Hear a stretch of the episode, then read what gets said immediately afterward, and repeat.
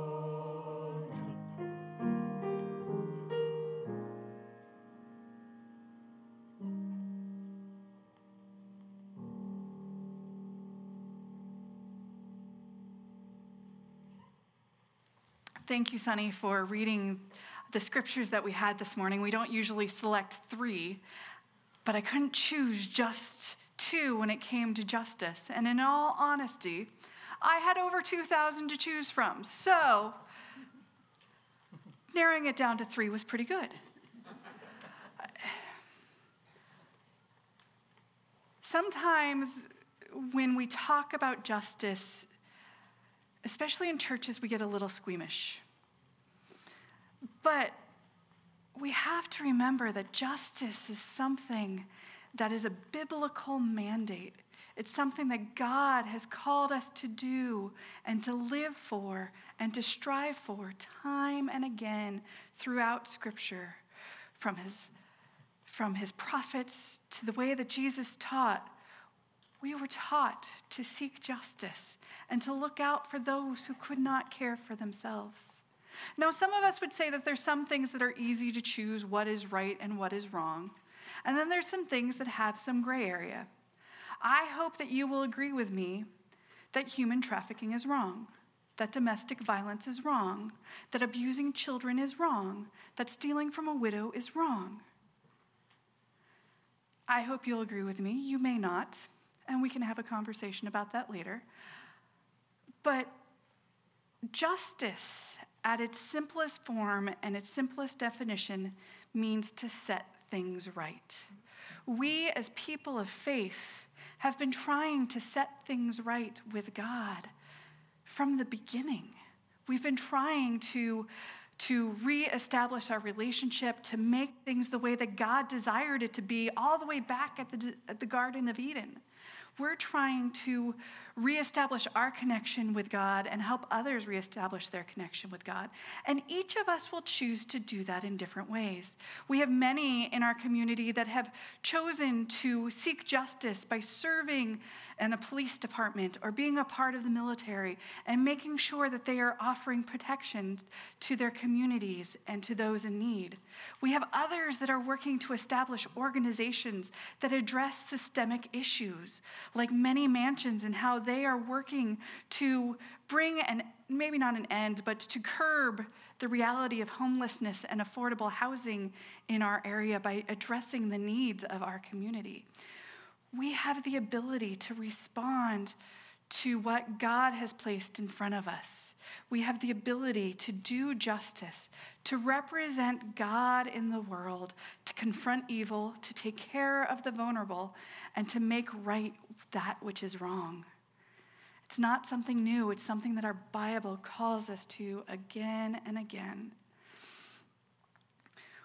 We should be fueled by the compassion of Christ as we engage in issues of injustice, protecting the vulnerable, fighting for those held in oppression, walking alongside the wounded, and pointing them to the one who heals, restores, and redeems.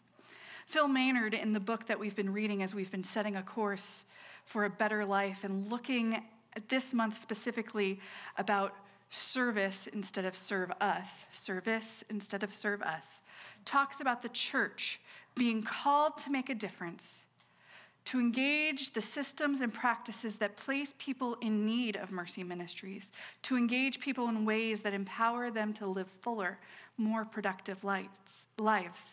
We have to address what causes the symptoms of issues. We have so many groups that do do a wonderful job at address or providing mercy ministries of feeding the hungry, while justice ministry would provide um, job training so that people are not dependent upon the food program anymore. They go hand in hand.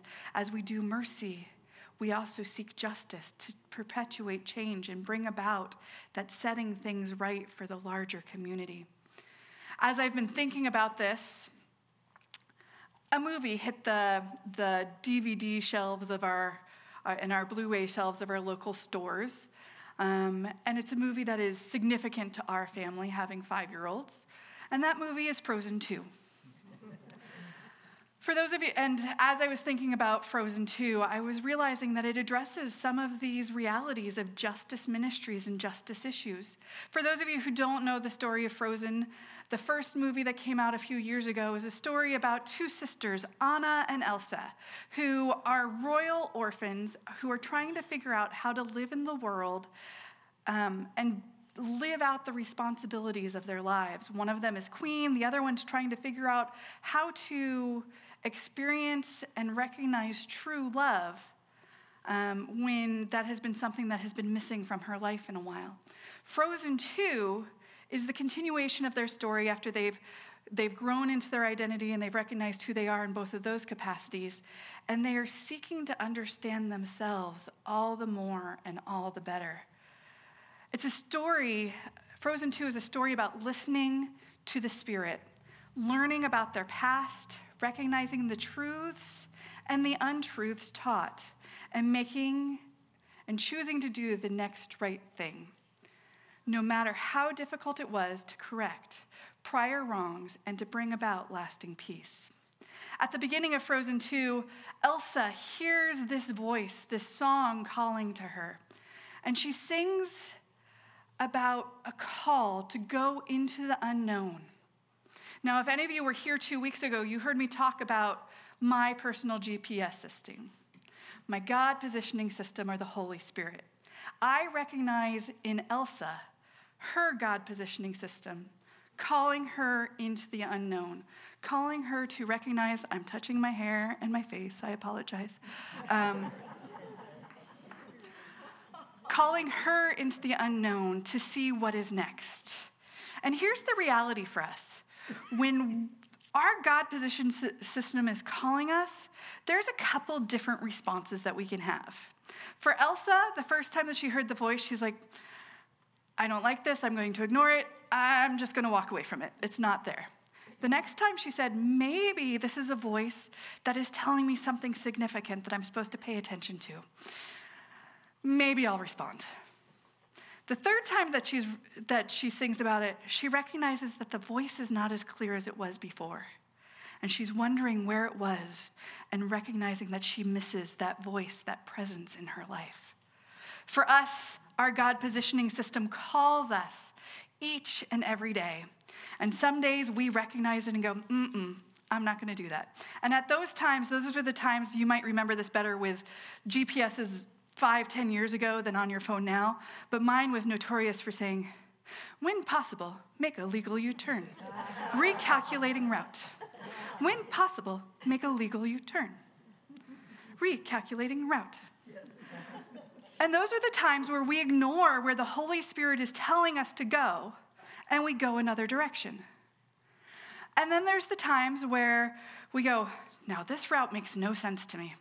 Oh my goodness, driving from San Diego to Simi Valley on some days takes you the most convoluted route possible. And you sit there and go, why is that the case?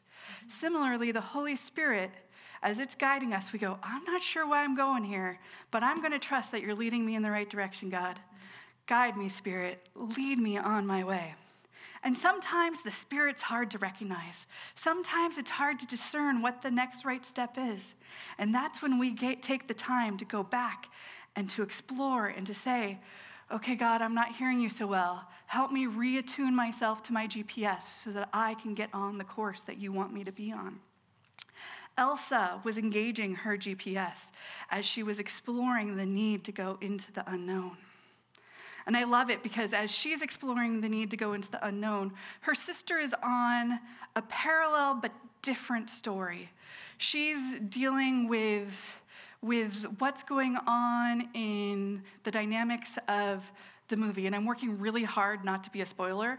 So if I'm being vague, I apologize, but maybe I'm giving you enough of an incentive to want to watch the movie. Um, she, she's reflecting on some grief, she's reflecting on wh- where her life is taking her at the moment.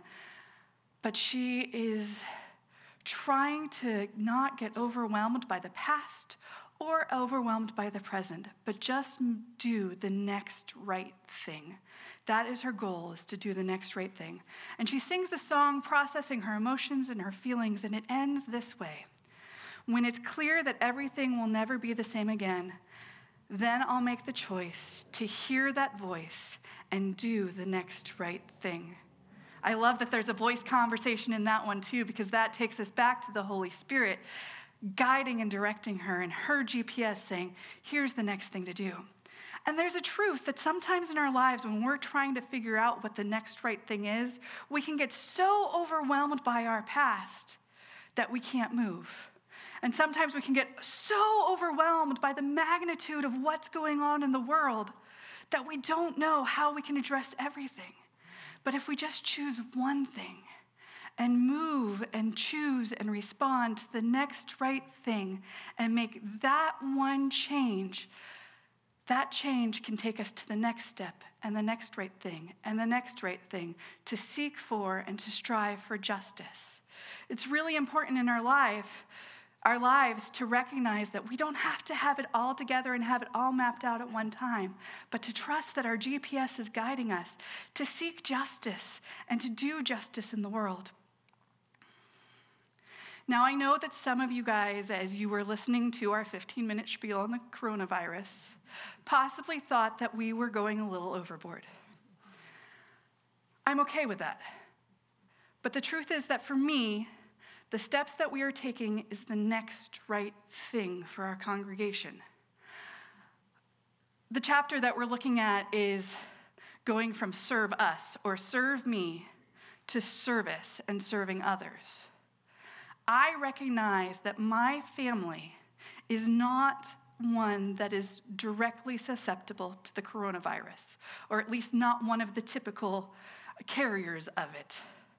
But I recognize that me just focusing on my family, I could say, well, it doesn't address us, so I'm not going to pay attention to it.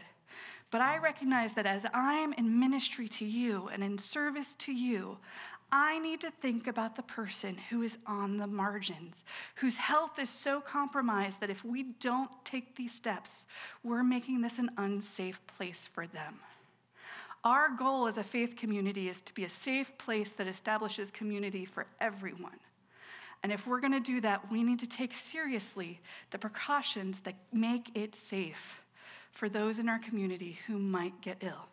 And you know what? Here's the added bonus it's truth. It's true that the coronavirus is a virus that needs to be taken in consideration and weighed next to the flu, next to cancer, next to hunger and poverty and deaths from that. But the reality is, is that when we take these steps now, we're in some ways acknowledging the needs of many other communities that will benefit from these changes as well.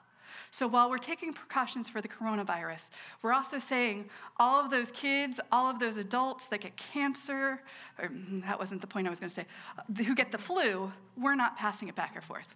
We don't pass cancer the same way. But the flu is exchanged in a very similar way to the coronavirus.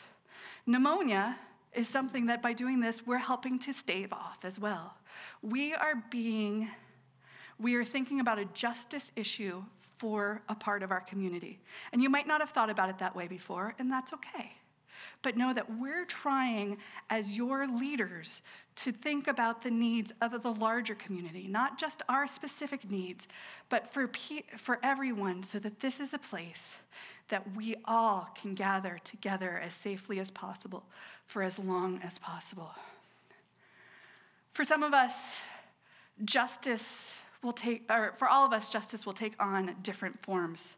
There is a judge in LA who recognized that there's many people in the community who do not have the best relationship with him. And they, they have poor visions of what his role is about providing justice. So he decided to step out of his robes and onto the streets in Skid Row and take his passion for running and to provide a skill set for um, some of the people in that community to help them get off of the streets, break their addiction, and learn a new way to deal with the struggles of life. He started the Skid Row Running Club. And this year is the seventh year that the Skid Row Running Club is running in the LA Marathon, which is happening today despite the coronavirus with some precautions. When they started, they had 30 to 40 runners each year.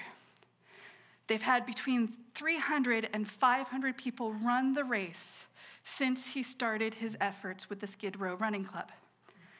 He used his gifts and graces, the things that he loved to do, to train people about how to respond differently to the struggles of life, to build a community through the club, and to say that I've got a support group so that I don't need to turn to the things that I've turned to before.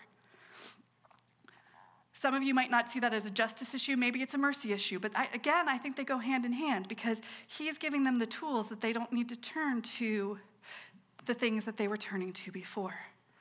My hope for us is that we each reflect on what the next right thing is for us. How God is calling to us through our GPS system so that we might respond in ways that bring justice and mercy to a community that is so in need. I love that we have our ministry fair going on or our service fair going on out on the patio because they're addressing some of those systemic problems that we have. They're talking about hunger. And through our crop walk this last week, they raised somewhere between 35 and $3,700. $1,000, which means that somewhere between, I can't do the math fast enough, somewhere between seven and $9,000 stays in our local community and the other three quarters of it go out into the world to address hunger and needs in the community. We have groups that deal with homelessness and housing and mental illness and um, economic, what, what, food, I just blanked on my word. Um, the, the fear about where your next meal is coming from, um, health care, supporting our troops, supporting our seniors, supporting our children who are um, our children who are aging out of foster care and address and supporting foster children as well, supporting women who are dealing with domestic violence, and helping to make sure our children have the education that they need. That's just a few of the organizations that are out on the patio. Maybe that just means that the next right thing for you may be out there. And if that's not the next right thing for you, how is God inviting you to respond to the gifts that you have been given by making the world right, by setting the world back to the place where everyone knows their inherent worth, everyone knows that they have their resources met, and everyone knows that they will make it another day? I hope and pray that through this day, you will listen to your GPS and figure out what your next right thing is. Amen.